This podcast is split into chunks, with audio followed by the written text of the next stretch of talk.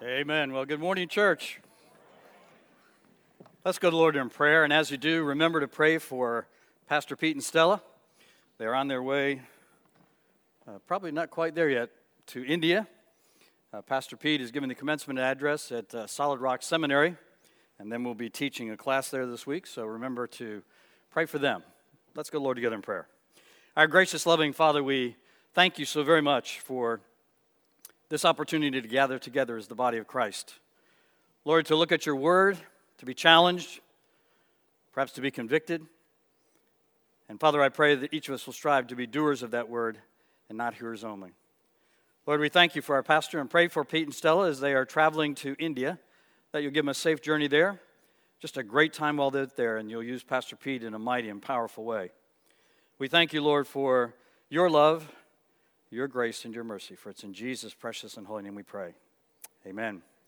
Those of you here last week, remember we introduced this text to give, and there was a, a lot of response, and we really do appreciate that. For those of you who are not here or perhaps forgot about it, or maybe you didn't get the number, uh, it's up there on the screen, and this gives you a very uh, easy, convenient way to present your tithes and offerings to the Lord here at the Bridge Church. And so, again, we want to just say thank you to all of you who responded to that. When we revealed our new name two years ago, we shared with you all a, if you will, a verbal identity for who we are. I'd like to review that with you this morning as we begin. In spite of the many differences that is obvious here as I look out over the congregation this morning, we all still have many things in common. One of these common denominators is that we're all on a journey called life. And your being here today tells me that on this journey, you want to become all that God has created you to be. Now, this journey isn't always going to be an easy one. There are going to be times where we're going to run into speed bumps and potholes, if you will. There are going to be breakdowns and roadblocks. Sometimes we're going to get completely off course, or we may end up someplace where there's a dead end. It's times like that, times like this, that we really do need a bridge. Now, a bridge can take us over all of these pitfalls and put us back on course. A bridge can span the gap from where we are today to where we could be tomorrow. A bridge can even lift us up and move us forward in ways that we don't see until after we go over that bridge. Here at the Bridge Church, we want our church, your church, to be the place where you can experience all of that and even more together. Together, we can experience the healing power that our God brings into our lives, that He wants to bring into our lives. We want to be able to show you how God can lift you up and take you beyond the areas of your lives that you feel or that you know are broken or weak. We believe that together we can discover the truth of Jesus that connects to every single area of our lives and simply makes our lives better. Jesus is the living bridge reconnecting us with God through his sacrificial love, his unending grace, and his abundant life. Today, I want us to focus on God's unending grace. And my prayer is that when we finish, that you'll have a better understanding and a deeper appreciation for what our God has done, what he wants to continue to do in our lives each and every day. So this morning, I'd like to begin in the Old Testament. Many of you here know that after Moses died, Joshua, Joshua, who'd been one of the only two spies to recommend to the children of Israel, guys, we just need to be obedient, and the promised land is going to be ours. God has promised it to us. This Joshua was chosen by God to lead the nation of Israel. As they got ready to conquer the city of Jericho, he sent two spies in to check out the situation. Posing as travelers, the men found a place to stay with a prostitute named Rahab. But it wasn't very long before they were discovered, and the king of Jericho demanded that they be brought forward. Ignoring the danger to herself, Rahab decided to hide the men instead. So when the city officials came to her door, she lied to them and she said, Oh man, th- those guys, they left right around dusk when we were getting ready to close the city gates. Rahab then returns to these men and explains exactly why she had decided to spare their lives. Before the spies lay down for the night, she went up on the roof and said to them, I know that the Lord has given this land to you, and that a great fear of you has fallen on us, so that all who live in this country are melting in fear because of you. We have heard the Lord dried up the water of the Red Sea for you when you came out of Egypt, and what you did to Sihon and Og, the two kings of the Amorites east of the Jordan, whom you completely destroyed. When we heard it, our hearts melted, and everyone's courage failed because of you. For the Lord your God is God in heaven above and on the earth below. You see, Rahab affirmed her belief that the Israelites, Jehovah God, had given the land of Canaan to them. And I think, as you read the context, I think it becomes apparent that the promise that God gave to Abraham some 650 years before this time was common knowledge among at least most of the Canaanites. And they'd heard about the miracles, as Rahab testified. They heard about all the miracles that God performed on behalf of the Israelites in delivering them from Egypt and all the military victories that they had secured to this point. And then in verse 11, again, when we heard it, our hearts melted and everyone's courage failed because of you. For the Lord your God is God in heaven above and on the earth below. But in spite of the fact that many of the Canaanites acknowledged the power of the Israelites' God, they still began to prepare for war. Rahab, however, chose to surrender and she asked for protection. So the two spies promised Rahab that they would spare her life, the lives of her family members, and everybody who would be there in her home. After the posse had been gone for a time, the two men climbed through a window and scaled down the outside of the city wall with a rope.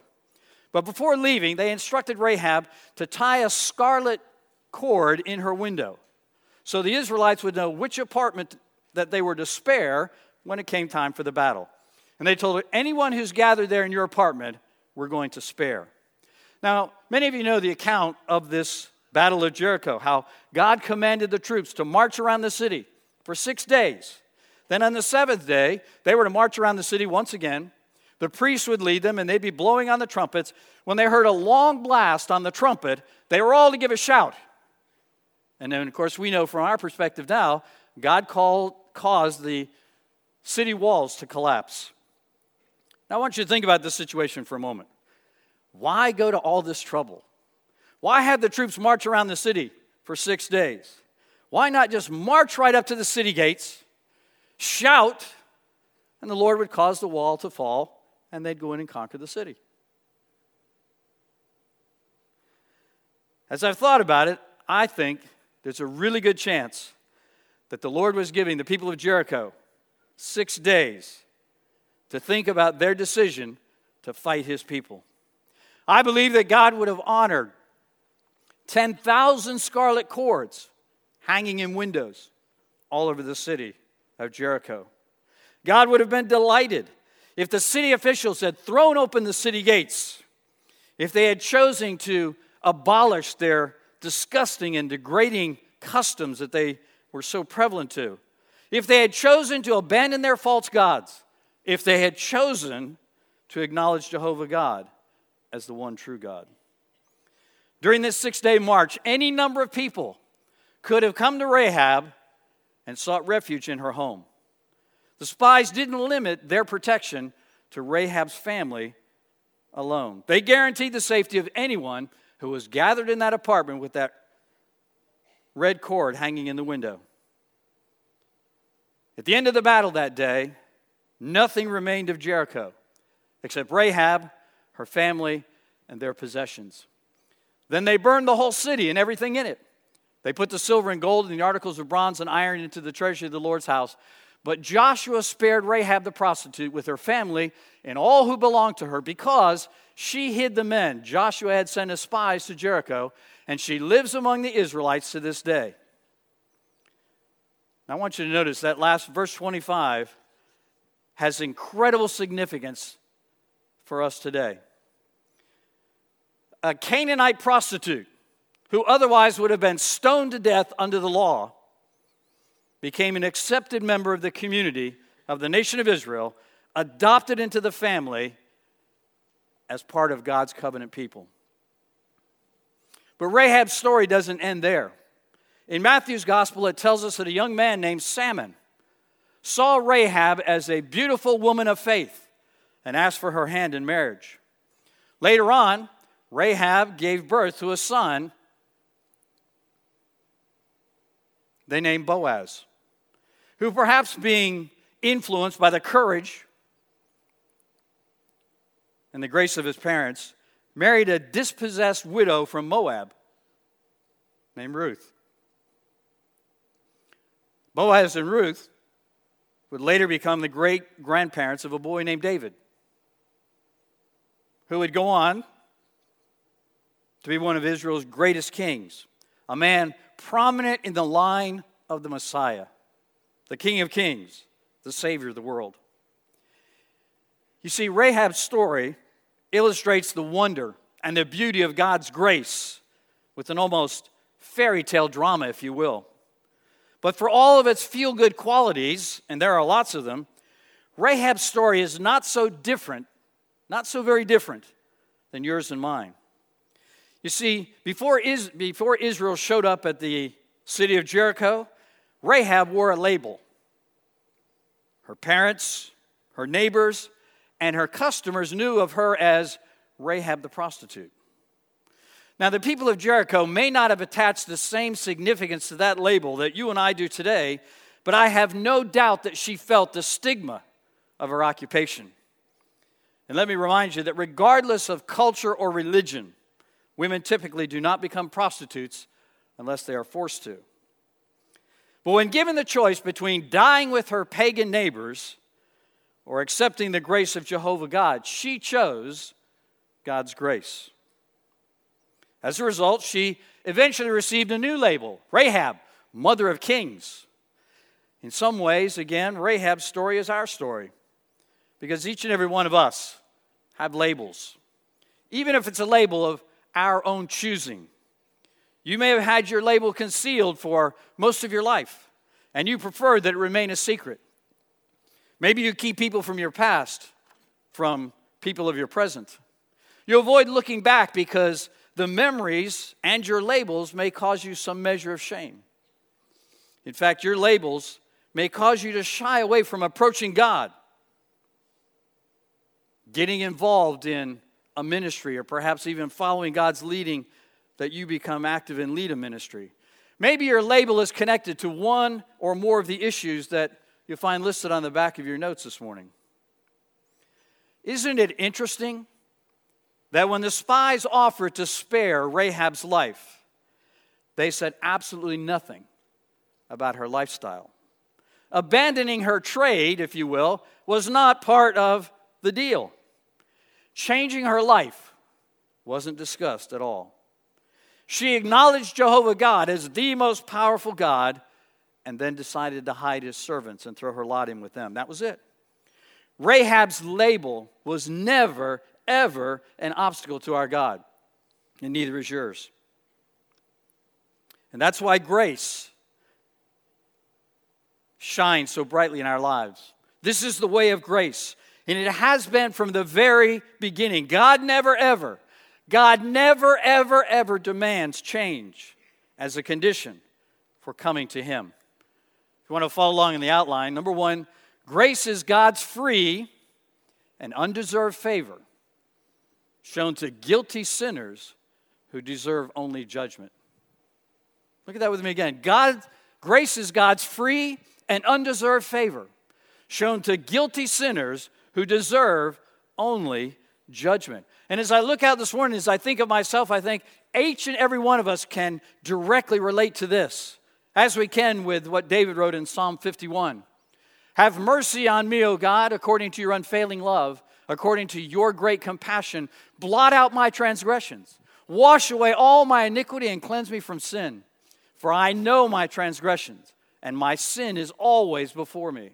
Against you, you only have I sinned and done what is evil in your sight, so that you are proved right when you speak and justified when you judge.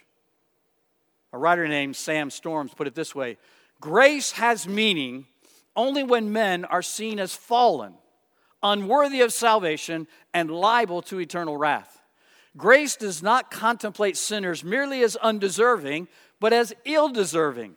It is not simply that we do not deserve grace, but we do deserve hell. The Apostle Paul put it this way in Romans chapter 3. But now, now a righteousness from God apart from the law has been made known, to which the law and the prophets testify. This righteousness from God comes through faith in Jesus Christ to all who believe. There is no difference, for all, all have sinned and fall short of the glory of God, and all are justified freely by his grace through the redemption that came by Christ Jesus. Again, brothers and sisters, grace is not what you and I deserve, but it's all about what God chooses to give to us. The word in the Greek translated grace in the English New Testament or the English New Testament, charis, from its very root describes things that cause joy and pleasure and delight and goodwill and loving kindness and something that creates delight in the recipient or the observer. It is used particularly of a favor that is done without any expectation whatsoever of any kind of return.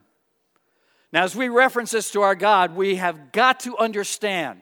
I believe it is absolutely essential in the day and the time that we live in. It is absolutely essential. We must understand, as it relates to God, that it is the absolutely free expression of His loving kindness to everyone.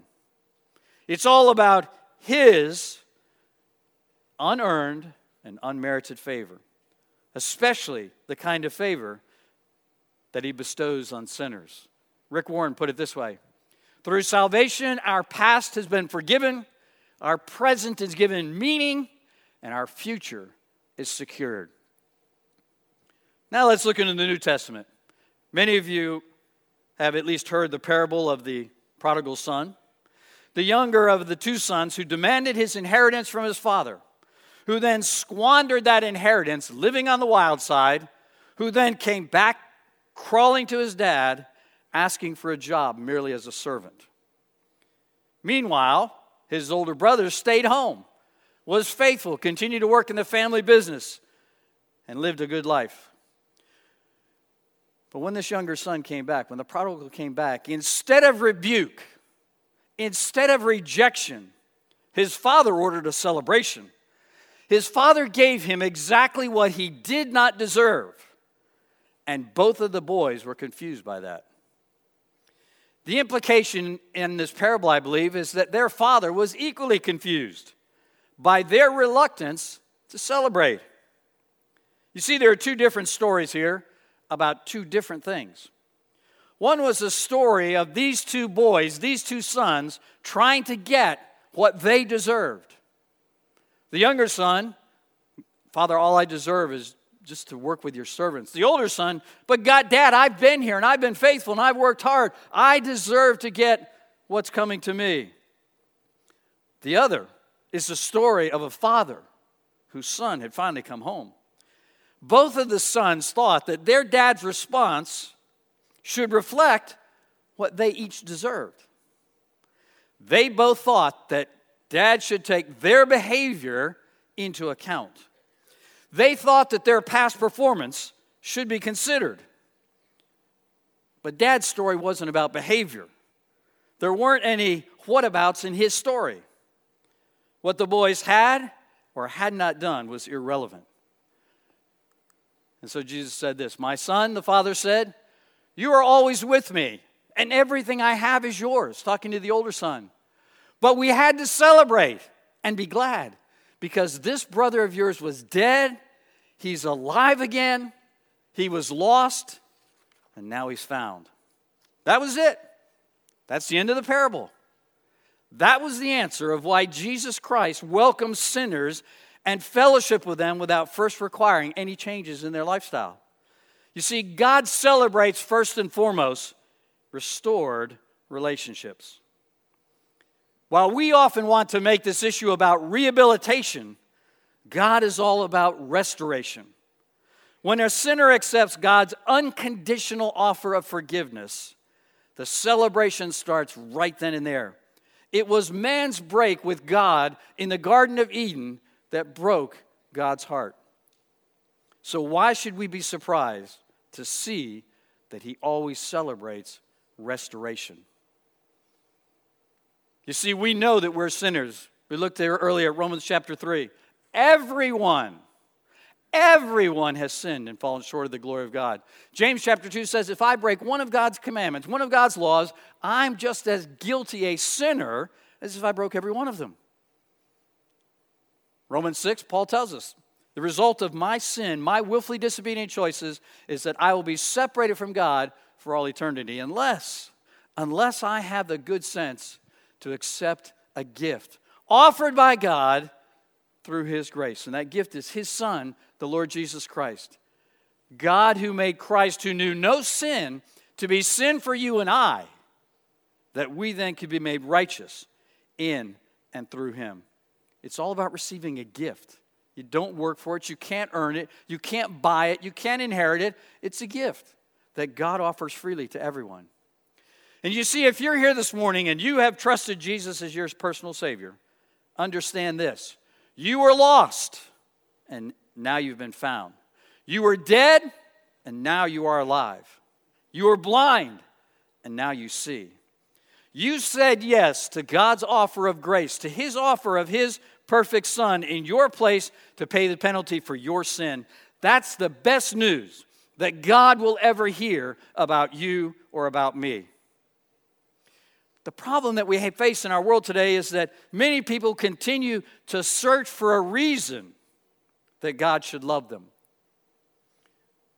That in your story, or rather, but in your story, you're going to continue to find reasons why He shouldn't love you. Your old nature will be mighty certain to make certain that happens. So here's my suggestion give up your version of the story and embrace His in his story, he doesn't love you because of what you've done. In his story, he loves you no matter what you've done.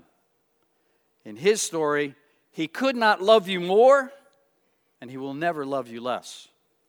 It's a far better story. It's a true story. It's a story of grace, the grace of our great loving Savior, Jesus Christ. Number two, grace is God reaching down to people who are actively rebelling against Him. Now, I don't want you to rebel against this statement. Please understand that we are always, unfortunately, well, maybe I should rephrase that. We are continuously rebelling against God, rejecting His leading, saying no to what God wants us to do. So when you think about grace, I want you to understand that grace is God reaching down to people who are actively rebelling against Him. This is not a matter of some passive aggression or whatever. We're actively doing it. Notice what Solomon writes in Lamentations chapter 3. Why should any living man complain when punished for his sins? Let's examine our ways and test them, and let us return to the Lord. Let us lift up our hearts and our hands to God in heaven and say, we have sinned and rebelled. And the Apostle Paul puts it this way in the New Testament, Ephesians chapter 2. As for you, me, all of us, we were dead in our transgressions and sins, in which we used to live when we followed the ways of this world and the ruler of the kingdom of the air, the Spirit, who is now at work in those who are disobedient. All of us, you, me, all of us, all of us lived among them at one time gratifying the cravings of our sinful nature, and following its desires and thoughts. Like the rest, we were by nature objects of wrath. But because of his great love for us, God, who is rich in mercy, notice, made us alive with Christ, even when we were dead in transgressions. It's by grace that you've been saved. Now, also in the New Testament, John's gospel gives us a great picture of this truth about God's marvelous grace. Again, many of you may remember this story. The Pharisees brought to Jesus a woman caught in the very act of adultery. The law said, stone her. They wanted to know what Jesus would say. And so the scriptures tell us that the Lord wrote some things in the sand. He looked up, He wrote some more things in the sand. The crowd dispersed, and then Jesus turned to this woman and she said, Woman, where are they? Has no one condemned you? No one, sir, she said. Then neither do I condemn you, Jesus declared. Go now and leave your life of sin. In other words, Jesus told this woman, I'm not going to give you what you deserve. I'm going to give you exactly what you do not deserve, and that's grace. Jesus here didn't try to balance grace and truth, if you will. He gave her a full dose of both. This is so important. If you don't get this, you might very well fall into some diluted form of grace in your Christian life and in your outreach to other people, and that's really no grace at all. Number three in the outline grace is extended to everyone. Grace is extended to everyone. There are no barriers whatsoever, not racial barriers, not cultural barriers, not gender barriers, not economic barriers. There are no barriers whatsoever. God's grace is extended to everyone. Notice what Charles Spurgeon said about this. You'll find all true theology summed up in these two short sentences Salvation is all of the grace of God. Damnation is all of the will of man. It's about choices and decisions. The Apostle Paul put it this way in Titus 2 The grace of God that brings salvation has appeared to all men. God's grace brings the gift and the offer of salvation to every single individual in this planet, no exceptions whatsoever. And then that leads me to number four grace cannot be earned. Grace cannot be earned, notice, in any way by anyone. It cannot be earned in any way by anyone. A man died and he got to the gates of heaven. Peter was there to meet him. Peter said, Sir, let me tell you how this all works. You need 100 points to make it into heaven. You tell me all the good things that you've done during the course of your life, and I'll give you a certain number of points for each and every one of those things, depending on how good it was. When you get 100 points, you get in. Okay. He thought about it for a moment. He says, Well, I was married to the same woman for 53 years. I never cheated on her once, not even in my mind.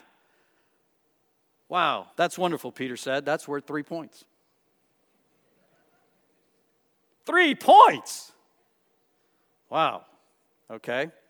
Well, I attended church all my life. I supported its ministry with my tithes and my offerings, my service. Terrific, says Peter. That's worth the point. One point. Golly, Peter, you're tough. All right, Peter, with some friends of mine at church, I, I started a soup kitchen in my city and worked in a shelter for homeless veterans. Fantastic, Peter says. That's good for two points. Two points, the man cries out. At this rate, the only way I can get into heaven is by the grace of God. Peter said, You're in.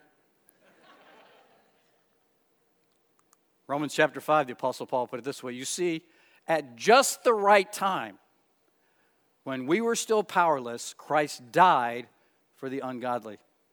Very rarely will anyone die for a righteous man. Though for a good man, someone might possibly die, but God demonstrates his own love for us in this. While we were still sinners, Christ died for us. Just like Rahab. There was no discussion about her occupation. There was no, you need to change your life, Rahab, before you can come. No, it's all about God's grace.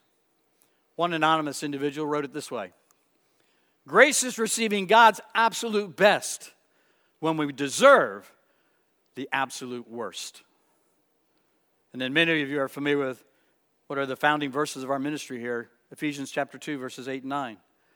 For it is by grace, undeserved mercy or favor, that you, that I, that every one of us have been saved through our faith. This is not from ourselves, it's a gift of God, not of works. Not of works. Not of anything that you can do or I can do. Not of works, lest anyone can boast. We like to boast about the things that we can do. If you don't believe that, go on Facebook. This is a gift that God offers. There are no strings attached There are no conditions attached. This is grace. Number five, grace and works are complete opposites.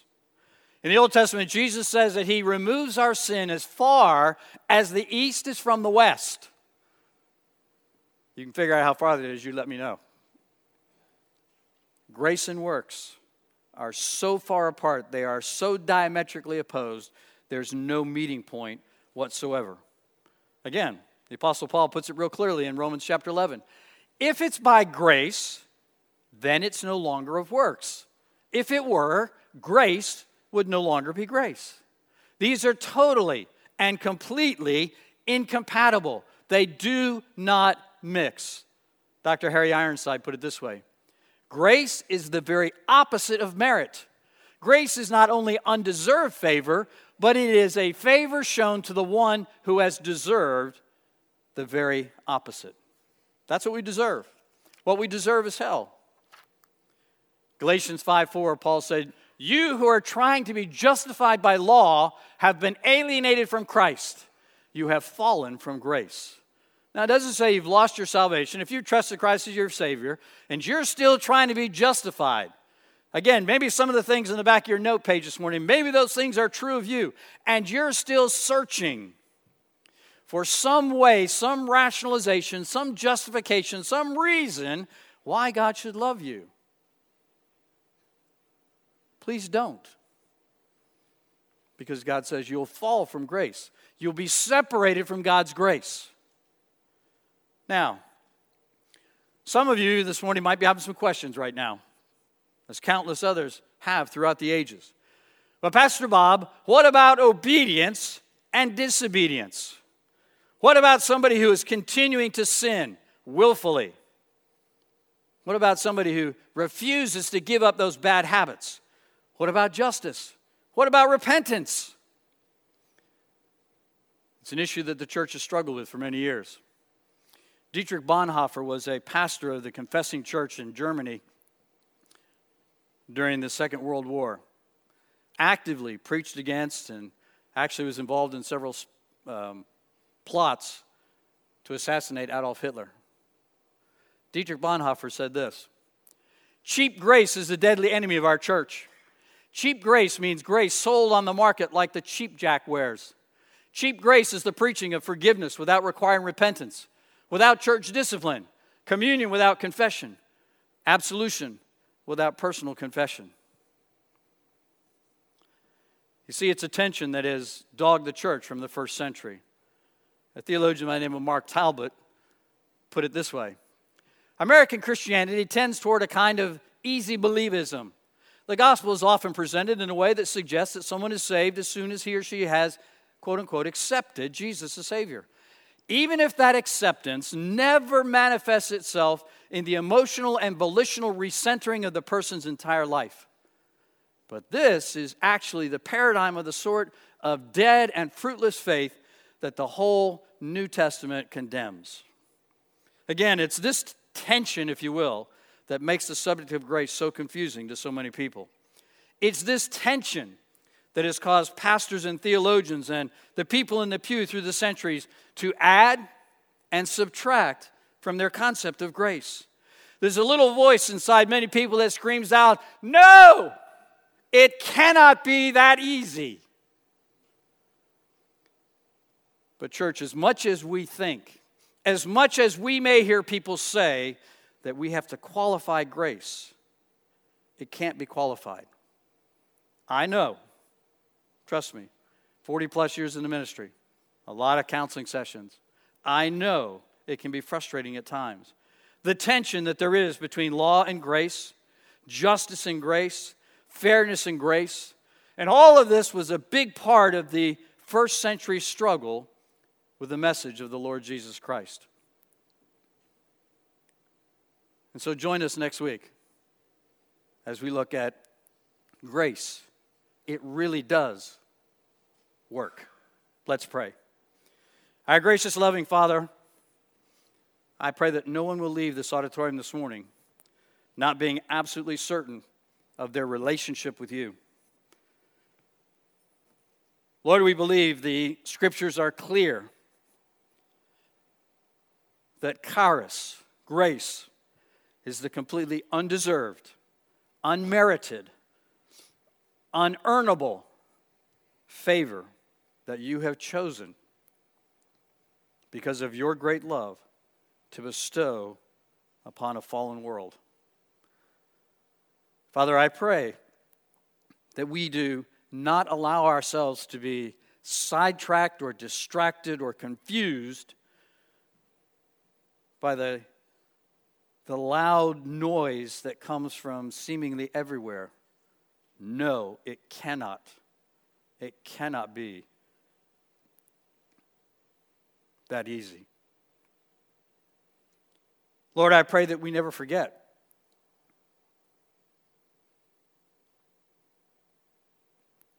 That it caused that it cost you your only son. That he paid a horrific price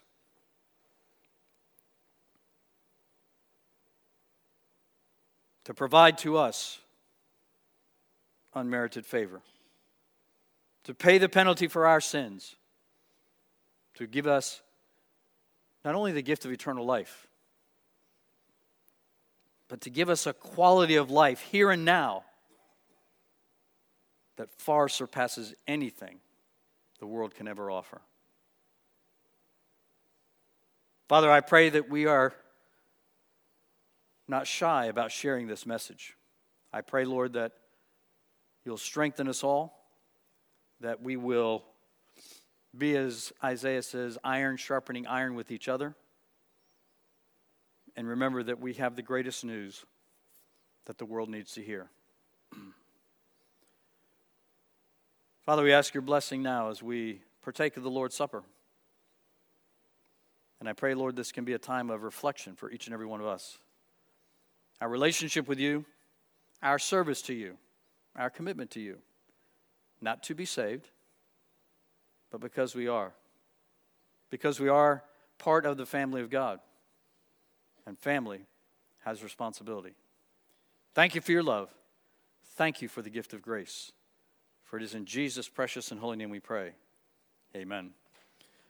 Our ushers are going to come forward as we celebrate communion this morning, one of the two ordinances that Jesus gave to the New Testament church. As the elements are passed by, I would ask each of you to take and hold on to it, and we'll all partake together. If you're not a formal member of our church, but you know Jesus Christ as Savior, then we invite you to partake of the Lord's Supper with us because the only scriptural requirement is that you have trusted Christ as your Savior. Again, as I mentioned, there are many people who send out many confusing messages about grace, about our relationship with God, and about what our responsibilities within the life the Christian life might be. As I shared in our verbal identity, here at the bridge, we want to be the bridge to help each and every one of us to get from where we are today to where God wants us to be. God definitely has places that He wants us to be. God definitely wants us to engage the world around us. Because again, we have the greatest news. I know the word gospel means good news, but it's not just good news, it's the greatest news ever, the best news ever. and people are going to be skeptical, people are going to be reluctant, and people are still going to be sinners. But our responsibility, our privilege, our opportunity is to share this great news so that people can understand where they are as a sinner, separated from God, with no hope of ever being able to earn their way into heaven, and where God wants them to be. And that is, I'm offering salvation as a gift. All you have to do is reach out and take it. And when you do, I guarantee I will save you. I will give you the Holy Spirit to indwell you to give you power, to give you strength, to give you wisdom, to give you discernment. I will enable you. And as we're going to see next week, grace, it really does work in many different ways. The Apostle Paul tells us in 1 Corinthians that the night that the Lord Jesus was betrayed, he took bread, he broke it, blessed it, and said, Take, eat. This is my body, which is broken for you. This do in remembrance of me.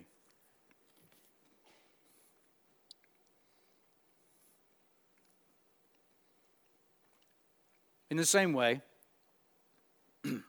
he took the cup and he said, This cup is the new covenant in my blood. This do as oft as you drink it in remembrance of me. And he told his disciples, For as often as you eat of the bread and drink of the cup, you show the Lord's death until he comes.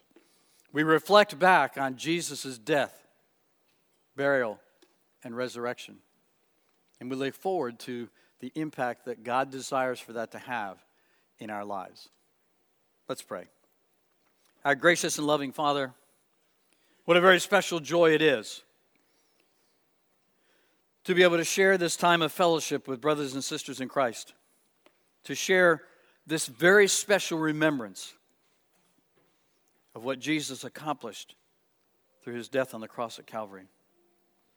Father, to know with absolute certainty that we have eternal life that when this difficult and trying life is all over, that we are going to enjoy a peaceful and blissful and worshipful experience in heaven with you.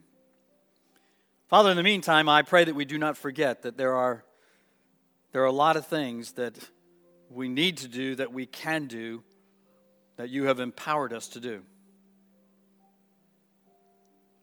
And I pray, Lord, as we have reflected this morning on again, your death, burial, and resurrection, that that reminds us of this very powerful truth. And that we choose, we choose to be faithful. We choose to be different from the world. We choose to be obedient. We thank you for your love and all of your many blessings. Again, Father, we pray for Pastor Pete and Stella as they travel and pray you keep them safe, that you'll use Pastor in a mighty way as he speaks to the graduates and their families as he teaches during the course of this week. Pray you'd bring him home safely at the end of this time.